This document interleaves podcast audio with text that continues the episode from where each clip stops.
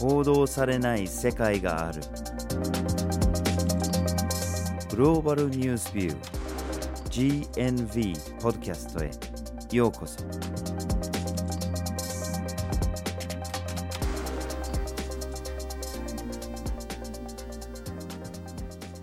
バージル・ホーキンスです。岩根あずさです。今回のポッドキャストのテーマは偽情報アメリカ発日本着ですはい。前回に引き続きですね、お送りしているシリーズの第2回目なんですけども、前回がプロパガンダについて、今回が偽情報について、そして次回は偽情報対策についてお送りします。前回はプロパガンダについてお伝えしたんですけども、まあ、少しおさらいをすると、プロパガンダは定義の上では必ずしも嘘ばかりではなくて、まあ、誇張だったりとか、どの側面を強調するかっていうところも含まれてくるという話をしました。ただ今回は偽情報ですので、これはもう嘘と分かってでっち上げている情報のことを指していきます。なので、誤情報、誤って何かを伝えてしまったともまた違うんですね。はいでこの偽情報っていう現象っていうかこれ今西側諸国の間で流行っているもので特に政府だとかメディア大学シンクタンクとかそういうところですごい脅威だという意味で大きく取り上げられているんですね。でそれは国内外の脅威っていうものではあるんだけれどもやっぱり国外からの脅威つまり他の国が偽情報を我が国に流し込んできてるんだ怖いんだとそういう意味で注目されているんですねはい。実際これがどれほど問題になっているのかっていうのは、まあ、別としてまあ確かに SNS が普及して潜在的な情報量が増えたっていう意味で脅威が増えたっていう考え方もできなくはないのかもしれないんだけれどもまあ実際その脅威としてより大きな問題になっているのかっていうのは必ずしも明らかではないと思いますで日本を含む西側諸国では誰が偽情報を流し込んでるかっていうとロシアだ中国だということにはなっているんですけれども、まあ、GNV は報道されない世界に注目するということもあって今回は普段注目されないつまりアメリカから日本に偽情報が流れ込んできてるっていう現象について話したいと思いますはい。今回のポッドキャストでは、まずはじめに戦争と偽情報について、二つ目に偽情報に関する偽情報について、そして最後に問題の背景という三つの視点からお送りします。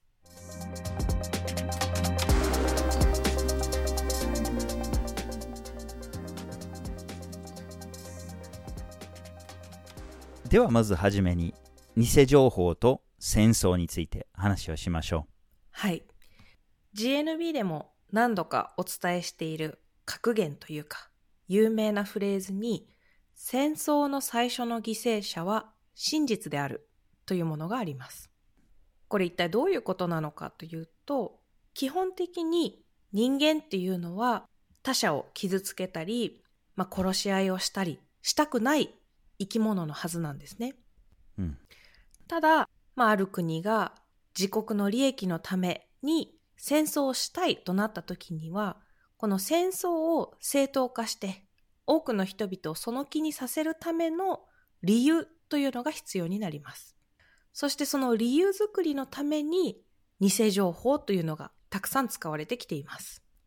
まあ、戦争には偽情報がつきものだっていうことになりますよねそして近年の世界ではアメリカほど戦争する国はなくてもう本当に何十年遡ってもアメリカがひたすらどこかで戦争してるっていうのが明らかです。でアメリカは場合によっては現在進行形の戦争に介入するっていうこともあるんですけれども自ら戦争を仕掛けるっていうこともたくさんあります。でその時にアメリカがある戦争に介入もしくは仕掛けた時のきっかけを見るとほとんどの場合は偽情報なんですよね。まあ昔のベトナム戦争にしてもトンキン湾の事件とかっていうのがあったんですけれども、米軍の船が北ベトナムに攻撃を仕掛けられたとかっていう状態をでち上げて、攻撃かけられたからもう我々も攻撃するしかないんだと。そういうような偽情報を流したし、それがもちろんアメリカでも日本でも大きく報道されました。はい。1991年の湾岸戦争の時も、当初のアメリカ世論は介入に賛成するような雰囲気はなかったので、クウェート政府がいろんな偽情報をでち上げていくんですね。まあ、PR 会社の力を借りて。イラク兵がクウェートの病院で子供を放置して保育器を盗んでるんだとかっていうような嘘をついて、それがやがてアメリカの議会で証言される。で、そういうところからアメリカの戦争に対する意欲が高まり、介入が決まっていくとか。まあそして最も有名なのはおそらく2003年のイラク戦争でしょうね。はい。このイラク戦争の場合は、もうアメリカはイラクに侵攻するということを決定事項にしていたんですよね。うん、ただ、まあ、それをこう正当化するというか世論に向けて PR していくために例えば911の同時多発テロにイラク政府が関与していたという情報を捏造したりイラク政府が大量破壊兵器を持っているもしくは開発中であってもう今すぐにでも使える状態にしようとしているんじゃないかというような情報も捏造してみたり、まあ、こういった偽情報をうまく作り出してそれを広く報じていくことで世論もあこれはイラク戦争するしかないんじゃないかという雰囲気に持っていったんですね。この当時イラク戦争を始めるにあたって数々の虚偽工作嘘の情報を作っていたことをこれ虚偽工場なんていうふうに呼ばれることもあるんですけども政府の本当に一部の関係者だけで2年間でおよそ935回の虚偽発言があったというデータも明らかになっています。うん、結局のところアメリカの国民の過半数がイラク政府が911事件に関与してたと信じてたぐらいの状態に持っていったんですよね。はい。で、これはやっぱりメディアの協力なしにはできないことであって、ベトナムの時も湾岸戦争の時もイラク戦争の時もそれ以降の多くの戦争の時にも結局のところはアメリカのメディアが政府の言うことを信じてしまう。その主張を鵜呑みにしてしまう。で、復唱してしまう。アメリカ大統領はこんなこと言ってましたと。で、それを真実かのように扱うんですよね。で、それがアメリカのメディアだけじゃなくて、日本のメディアも同じことをするんですね。その偽情報が何らかの形で日本にも到着して、日本のメディアが堂々とそれを普及させてしまうんですよね。うん、そして不思議なことに、後でバレてしまうんですね、多くの場合は。ベトナム戦争も湾岸戦争もイラク戦争も。後にそれが虚偽だったっていう。アメリカ政府による偽情報だったっていうことがバレているんですけれども、その時には騙されたんだと怒ったりとか、いや、我々がそれを報道すべきじゃなかった、もっと慎重に、もっと確認すべきだったっていうことをせずに、そもそもアメリカ政府の偽情報は、ああれはミスだったとか、あの時は勘違いだったとか、とにかく堂々と偽情報だったっていうような番犬的な役割をほとんど果たしてないっていうふうに言えると思いますね。はい。そして偽情報は戦争を始めるためだけではなくて戦争中も積極的に作られて発信されていきます。その一つの方法として、まあ、アメリカが SNS のプラットフォーム上でたくさんフェイクのアカウントっていうのを作っていくんですね。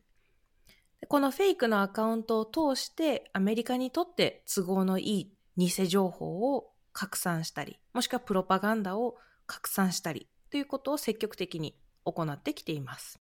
これが特に顕著だったのが2012年から22年までの間の対中東であったり対中央アジア向けの影響工作です。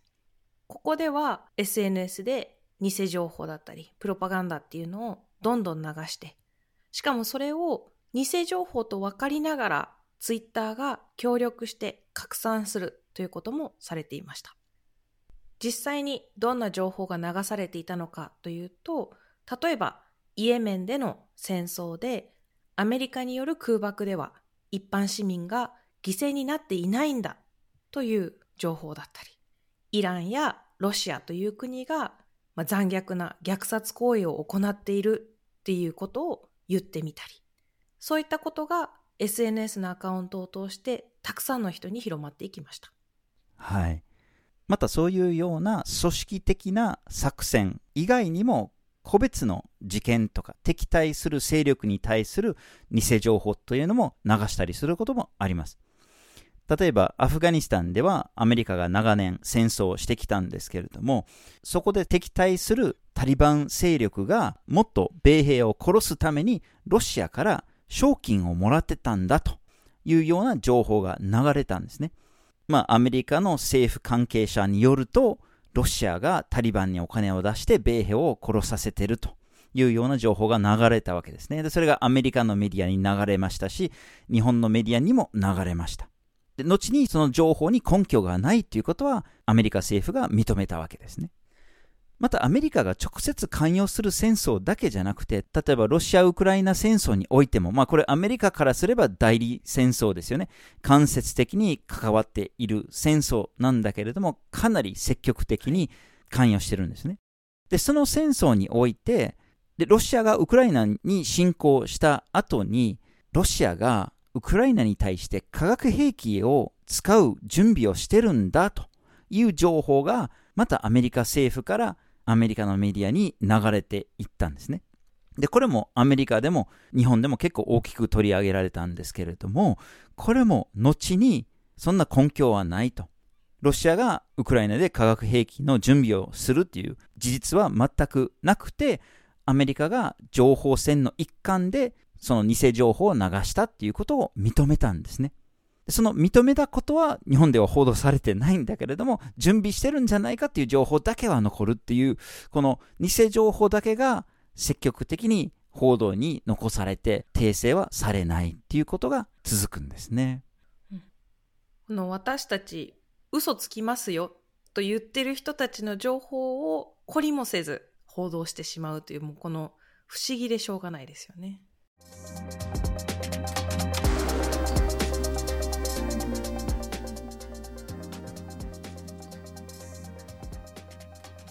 では続いて偽情報に関する偽情報について見ていきましょう。これ何の話かっていうとある国あるいはある政権にとって都合の悪い情報が出回っていった時にあれはあの国の偽情報だと本当の話じゃないんだまあ、敵対するような国を名指してあの国が流した偽情報だと、まあ、指摘してしまうと、まあ、つまりその本当の話なのに他の国による偽情報だっていう虚偽なんですよね。なので偽情報に関する偽情報だということです。それについて話をします。はい。先ほど見てきたように確かに偽情報を使ってこれだけ戦争を始める理由なんかを作っているので偽情報なのではないかと疑う目というのは大事なんですけどもどうやらその疑う目っていうのがある特定の国には向けられないのではないかということですよね。うん、この偽情報というキーワードなんですけども日本のメディアでは2017年2018年あたりを境にものすごく増えてたくさん報道されるようになっています。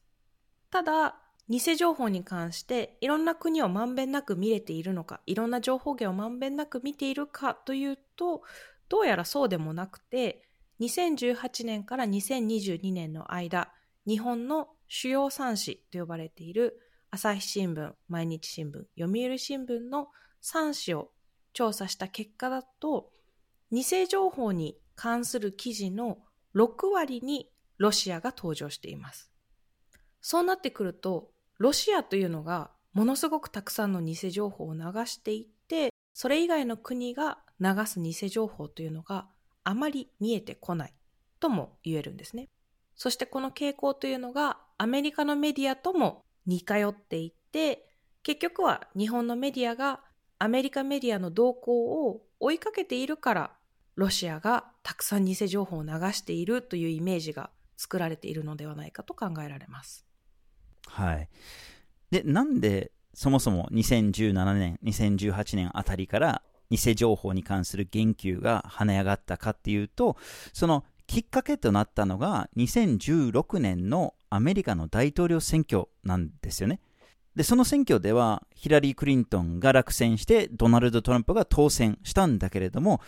クリントンさんがなぜ負けたのかと。それを正当化するためにロシアの偽情報があったからだと。ロシアがいっぱい干渉してきたんだっていう主張をし始めたわけです。選挙の直後に。はい。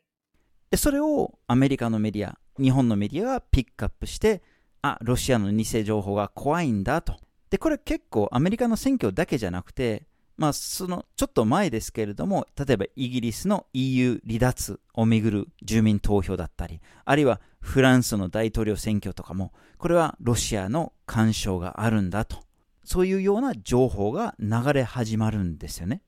でも実際はどうなのか、これは完全に別物であって、まあ、そもそも証拠が非常に少ないっていうのは言わざるを得ないんですね。ロシア政府がある程度の影響工作を行っていたっていうのは考えられるのかもしれないんですけれども、実際の証拠を見てみると、影響工作があったとしても、その規模が非常に小さかったり、ほとんど効果がなかったりと、そういうような結論に至るんですね。はい。例えば、2016年のアメリカの大統領選挙が行われていた時期に、ロシア政府やロシアの関連機関が発信したと思われる情報というのがあるんですけども、これらの情報がアメリカのオーディエンスにおよそ1億回以上閲覧されているとしています。まあ、この1億回以上と聞くと、かなり大きな数字でたくさんの人が見ているなという印象を受けるとは思うんですけども実は同じ期間に選挙関連選挙に関する情報全般というのが Facebook 上でアメリカのオーディエンスに33兆回閲覧されているんですね。これ冷静に考えると33兆回閲覧されている選挙全般の投稿とロシアから発信されて閲覧されたと思われる1億回以上の投稿と比較するとロシアから入ってきている情報というのが相対的に少ないと考えられます。まあ、パーセンテージで言うと0.0何パーセントとかですもんね。そこに加えてロシアがアメリカのオーディエンス向けに発信していたとされる情報のうちアメリカの大統領選挙に関連する情報というのがわずか11%しかありませんでした。うんまあ、そもそもこの情報そのものをどこまで信用できるのかっていう問題もあるんですけれどもたとえこの情報が本当だったとしてもやっぱりどれほどの影響工作になってるのかっていうのが疑わしいですよね。はい。でしかもその大半の情報が選挙関連ではないってなるとじゃあ何がしたかったのかっていう疑問が湧いてきますよね。でそれに対していやあれはアメリカの中での社会分裂を狙ってるんだとその選挙の結果に影響を与えようとしてるだけじゃなくてとにかくアメリカを弱めるために社会分裂を狙ってるんだというような推測があったりするんですね。しかしこれを裏付ける証拠がほとんどないんですよね。まあ、例えばアメリカである乱射事件が起きた時にそれに対する偽情報が出回ったりすることもあったんだけれどもあれはロシアだったんだっていう主張が出てくるんですよね。でもそれも後から結局それは何の証拠もなくただ単に誰かがロシアがやったんだって言ってるだけであって結局のところ証拠がないんですよね。でどういうような発信があったとしても最近出てきた調査では2016年の時のアメリカの選挙にロシアが発信した情報が実際に人の投票行動に影響を与えたもしくは選挙に対する考え方に影響を与えたのかっていう調査では影響はなかったっていう結論に至っています。はい。まあ、この数々の数字を見ていくと、ロシアによる影響工作、偽情報発信っていうのがどこまで効果があるのかっていうのがかなり疑問なんですけども、ただこのロシアによる偽情報発信が大変なことになっているという言説は、ロシア・ウクライナ戦争を経て、さらにエスカレートしていますよね。うん。ロシアが、まあ、数々の偽情報を流してウクライナとの戦争において自分たちを有利な立場に置こうとしているのではないかという憶測があちこちで飛び交ってはいるんですけどもではそれがどこまで真実なのかというのを検証してみると2022年2月のロシアによるウクライナ侵攻で、まあ、ロシアとウクライナの間の戦争が激化した時点から2週間の間ボットと呼ばれる自動化された SNS アカウントによるこの戦争のツイートがどのようなものであったのかという分析があります。その分析だと、英語によるツイートの9割はウクライナを支持する内容だったということが分かっています。うん、これロシアが本当に偽情報をうまいこと使って自分たちに有利に戦況を運びたいと思っているのであればさすがにこの9割がウクライナ支持の内容っていうのが、ちょっと説明がつかないというか、もうちょっとロシア頑張れるんじゃないの？と思えてしまいますよね。うん、そうですよね。だけど、とにかくロシアが偽情報をたくさん発信してるんだっていう言説だけが本当に一人歩きしてるんですよね。日本を含む西側諸国では。じゃあこんなに証拠がない状況の中で、このイメージはどこで作られているのかっていうと、まあ、主にアメリカ政府から作られているんですよね。アメリカ政府の関係者がいろんなところにリークをしたり、あれはロシアの偽情報だったとか、そういうような情報をたくさんメディアに向けて流していくんですね。で、さらにアメリカの元諜報員、まあ、CIA とか FBI とかに勤めてた人たちが、このロシアによる偽情報を分析するデータベースまで作ったんです。うん、これ、ハミルトン68と呼ばれるものですけれども、このデータベースの中で、我々はロシア政府が発信する偽情報を追跡してるんだ。今、ロシアがどういうところに力を入れてるのか、ちゃんと見てるんだと主張してきたんですね。うん気合入ってますよね。ですね。だけど、じゃあどういうふうにやってるのか、どういうアカウントを見てるのか、それがどうロシアとつながってるのかっていう情報を一切明かさなかったんです。とにかく我々は見てるんだと。で、結局、やがてバレたのが、そのハミルトン68っていうデータベースに650かなんかのアカウントを見てると。だけどそのアカウントの蓋を開けてみると、ほとんどはロシア政府どころかロシア関連でもなく、普通のアメリカにいるアメリカの人のアカウントだったりと、まあ、ほとんどデタラメだったっていうことが、まあ、分かったんですね。ただ、アメリカのメディアではハミルトン68がすごく重要視された情報源になって、このハミルトン68によると、ロシアがこんなことしてるんだと、もう本当に全てが偽情報に関する偽情報だったんですね。はい。さらに面白い事例があって、現アメリカ大統領のジョー・バイデン氏の息子さんがパソコンが壊れてしまったので、まあ、これを修理に出したいと。で、修理に出したのはいいんだけども、まあ、しばらく取りに行かずに放置していました。でこの修理に出されたパソコンを、まあ、修理会社の人、中を見た結果、バイデン氏の息子が家族の、まあ、政治的な権力を使って自分のビジネスを有利なように進めていたのではないかと。それを裏付けるような証拠というのが数々浮上してきました。その情報の中に、ジョー・バイデン氏も関わっていたのではないかと考えられる情報というのも含まれていて、その情報が2020年のアメリカ大統領選挙前に浮上してきます。そうなると、まあ、これから大統領になろうとしている人物の汚職疑惑となりますので、まあ、ジョー・バイデン氏を当選させたいと考えている関係者にとっては非常に都合の悪い情報ではあります。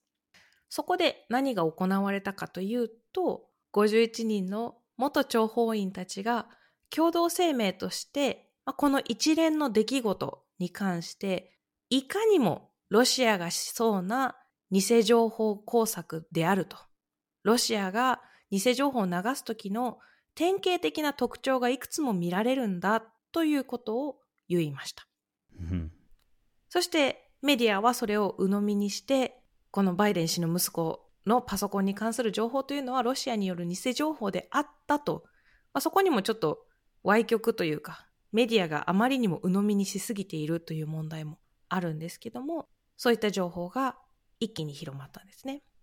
ただこれ、どう説明していいかわからないというのが、このパソコンの一連の事件っていうのが、ロシアの偽情報なんだと元諜報員たちは言っているんですけども、実物のパソコンっていうのが、実は FBI によって押収されて、FBI の手元にあったんですね。そこがどうしても説明がつかないというか。だけど、そういった大きな矛盾は無視して、偽情報を無理やりねじ込んでいくということも行っています。うんで、結局、そのパソコンも内容も実在してたっていうのは、分かった時にみんながやがて認める。アメリカの大手新聞ですら認めることになっちゃったんだけれども、その時にほとんど報じずに、訂正もせずにというような状況だったんですね。で、今回話したような内容、このハミルトン68にしても、このバイデン氏のパソコンにしても、こういうような情報や、それが偽情報に関する偽情報だったっていうことが明かしたのが、いわゆるツイッターファイルズですね。これはツイッター社を買収したイーロン・マスク氏がツイッターの内部の情報を流出させたっていう出来事なんですけれども、まあ、まとめてツイッターファイルズって言うんですけれども、これに関するポッドキャストも GNV ですでに発信しているので、それをぜひ聞いていただきたいんですけれども、この Twitter ファイルズでは、都合の悪い情報が出てきたときに、アメリカ政府が SNS のプラットフォームやメディアなどに圧力をかけて、その事実をもみ消そうとしてきたっていうことを明らかにしたものです。もう本当にこの話をしていると、どこが本当でどこが嘘かわからない部分があるのかもしれないんですけれども、今日話している内容はあくまでも事実として分かったことです。はい。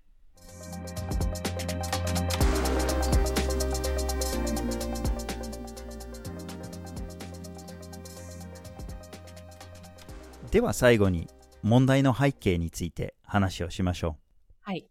ここまでアメリカが偽情報をどう作り上げて、どう巧みに活用して自分たちの都合のいいように各国に影響を及ぼしてきているのかというところを見てきたんですけども、これ何度も言いますけども、あの、陰謀論とかではありません。アメリカが後に、いや、あれは私たち嘘ついてたんです、偽情報でしたとしている情報だったりとか、内部関係者によるリークだったり、調査によって偽情報だと結論付けられたものを紹介しています。ただですね、アメリカが後にあれは偽情報でしたと認めた場合でも、なかなかそこの部分が報じられなくて、先に報じられた偽情報が一人歩きしていって、あれは偽の情報だったという訂正がなされないというのがパターン化してしまっているんですね。う。うん。もしくは、あれは偽情報だったと報じる場合でも、かなり歪小化されて、まあ、しょうがなかったんだよね。あれは偽情報を流さざるを得なかったんだよ、であったりとか。なんかこの、アメリカ政府が組織的についた嘘というのを軽視するような報道がされています。さらに、アメリカ政府であったりとか、政権の関係組織というのが偽情報を作ってそれを認めたり明らかになってきているのに何度でもアメリカ政府の言うことというのをメディアは鵜呑みにして偽情報を流し続けています。もちろん偽情報を流すということも問題なんですけども偽情報が偽情報であったと明らかになった後にも数々の問題があります。一つは偽情報を訂正する報道というのがなかなかされないこと。もう一つはアメリカの政府関係者であったりとか、まあ、政府の関係組織が偽情報を流していたということを軽視してそこを厳しく批判する報道というのがされないことです。加えて何度も何度もアメリカの政府関係者、政府関係組織は偽情報を流してきているというのはもう過去の事例から明らかであるにもかかわらず、今でもアメリカの政府が流す公式発表というのを鵜呑みにしているということです。うん、なので、明らかになっても訂正しない。訂正したとしてもかなり軽く訂正する。そして何度でも信じるという、もうこの負のサイクルにはまり続けているんですね。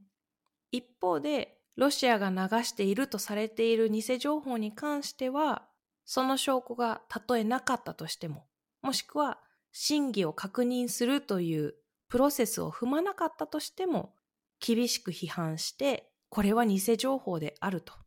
頭から偽情報と決めつけて報道されています。しかしなんでそういうようなことが起きてしまうのか。まあ、これはプロパガンダと同じような仕組みなんですよね。前回のポッドキャストでもなんで日本のメディアはアメリカのプロパガンダを鵜呑みにするのかっていうことについての説明をしたんですけれども、まあ、偽情報を鵜呑みにするっていうことに関してもやっぱり同じような要因があると思いますね。日本のメディアはやっぱり日本政府に寄り添う。アメリカ政府に寄り添う。アメリカのメディアにも寄り添うと。そういう傾向がどうしてもあります。なので、アメリカ政府の関係者が言えばそれは信用する。日本のメディアが言えばそれを信用する。そのまま引用すると。そういうような傾向がどうしてもあります。で、なぜそうなるかに関しては、前回のポッドキャストでも少し話はしてるんですけれども、やっぱり権力、影響力があるところにメディアは寄り添うという傾向にあります。うんもともとのメディアの役割としては権力を疑って番犬でなければいけないんだけども信用している結果アメリカが流している偽情報もこれが本当の情報なのかそれとも情報戦の一環で偽情報なのかということも検証せずに鵜呑みにしてそのまま流れてしまっているものがたくさんあります。例えば日本のメディアでよく見る書き出しとして、アメリカの政府関係者によるとという書き出しであったり、大手新聞社やメディアの名前を挙げて、ニューヨークタイムズによると、ワシントンポストによるとという書き出しで、そこが真実の源であるかのような書き方をしてしまっているんですよね。うん。で、そういうような偽情報の流出っていうのは、記者会見やプレスリリースで正式に流されるものもあるんですけれども、匿名のリークとかで流される場合もあります。例えばアメリカの新聞記者が CIA の関係者を取材して情報をもらうとか、でそれを流すと。そういうような方法もあるんですけれども、実はアメリカはもっと組織的に情報をたくさん発信する仕組みもあるんです。で、それは全部偽情報とかじゃなくて、もちろんプロパガンダも本当の情報もいっぱい含まれるんですけれども、アメリカ政府がアメリカ国外の人々向けのメディアネットワークを運営してるんですね。うん、で、これ昔からあって、これ放送局とかもあったりするんですけれども、昔はそのネーミングまでが分かりやすかったんです。プロパガンダアセットインベントリーって言って、そのメディアネットワークのタイトルにプロパガンダが含まれてたんですね。うんまあ、現在は USAGM とグローバルメディアとして、まあ、6つの報道機関を政府が運営しているんですね。で、こういうものを通して、まあ、アメリカに都合のいい情報を流していると。そういうようなものがあります。はい。加えて、冷戦中には、もっとダイレクトに報道機関に影響を及ぼすということも行われていました。これ、モッキンバード作戦と呼ばれるんですけども、冷戦期間中、CIA の職員をメディアに潜入させて、表向きは記者として仕事をさせながら、CIA が流したいと思っている情報をメディアを通して発信したり、もしくはメディアで働いている記者や人物に対して影響を及ぼして、まあ、協力者として取り込んだり、もしくは資金提供なんかを行うことによって CIA が流したい情報を流してくれる人物を作り上げていったりもしています。まあ、こういうことを通して偽情報というのを冷戦中もいっぱい流してきているんですけども当時報道関係者の3000人がモッキンバード作戦に関与していたと言われるぐらい大規模なものでした。はい。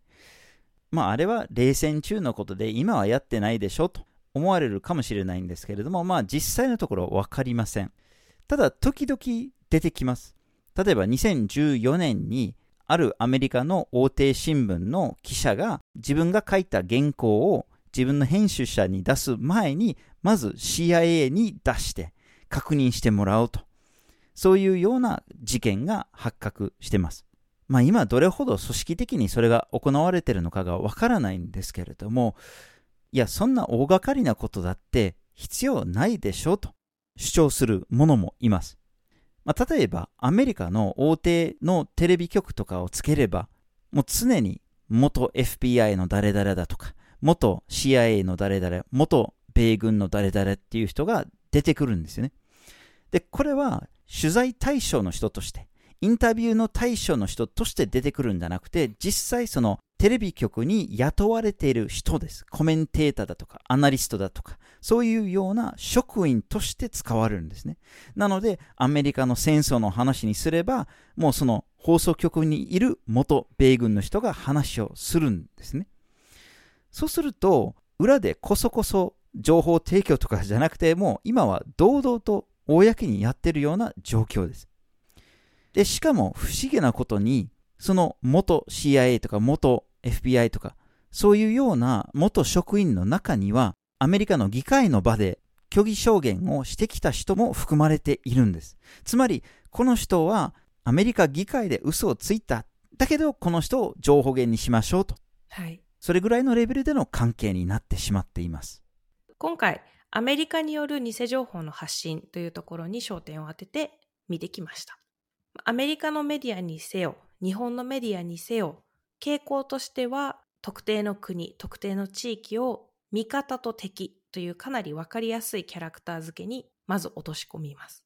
そしてこの敵味方に分けた上で、味方が発信する情報っていうのは、その真偽が定かでなかったとしても、基本的には正しいこととして発信をして、一方で敵とされる陣営が流している情報に関しては、効果があってもなくても、真偽が定かであっても定かでなくても、すべて悪いものだというストーリーにして、そこを強調して、誇張して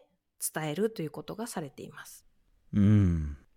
ま。結局のところ、確かにロシアも中国もプロパガンダを発信してます。場合によっては偽情報も発信していると思います。しかし、アメリカも同じようにプロパガンダを発信してますし、偽情報も発信してます。で、もちろん全部着目するのもいいと思います。すべてを暴くのもこれはメディアの仕事だと思います。ロシアであろうと中国であろうとアメリカであろうとその偽情報を暴くのが仕事だと思います。しかし最終的に日本にとってどこの国による偽情報が影響を与えているのかと考えたときにアメリカなのではないかと思ってたりします。例えばロシアとか中国が偽情報を発信したとしても、それは SNS で流れてきたりするかもしれないんですけれども、アメリカによる偽情報の場合は、朝日新聞、毎日新聞、読売新聞のメディアで堂々と発信されてしまうものです。これは過去のアメリカの数々の戦争からも事例がたくさん見られます。そういうような偽情報がきっかけとなって、アメリカによる大きな戦争だって100万人単位での死者が出てるものです。その戦争に日本も何らかの形で巻き込まれます。偽情報は確かに怖いですけれども、どの偽情報がどれほど怖いのか、もう一度考え直してもいいのではないでしょうか。今回のポッドキャストは、偽情報アメリカ発日本着というテーマでお送りしました。まずはじめに戦争と偽情報について。二つ目に、偽情報に関する偽情報について。そして最後に、問題の背景という三つの視点からお送りしました。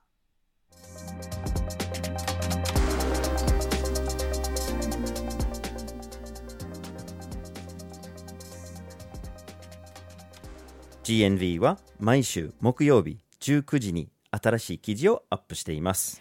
火曜日と土曜日には1枚ワールドもアップしています。Twitter、Facebook、Instagram でも発信しています。ポッドキャストは毎月第1、第3月曜日に発信します。ぜひフォローしてください。次回もお楽しみに。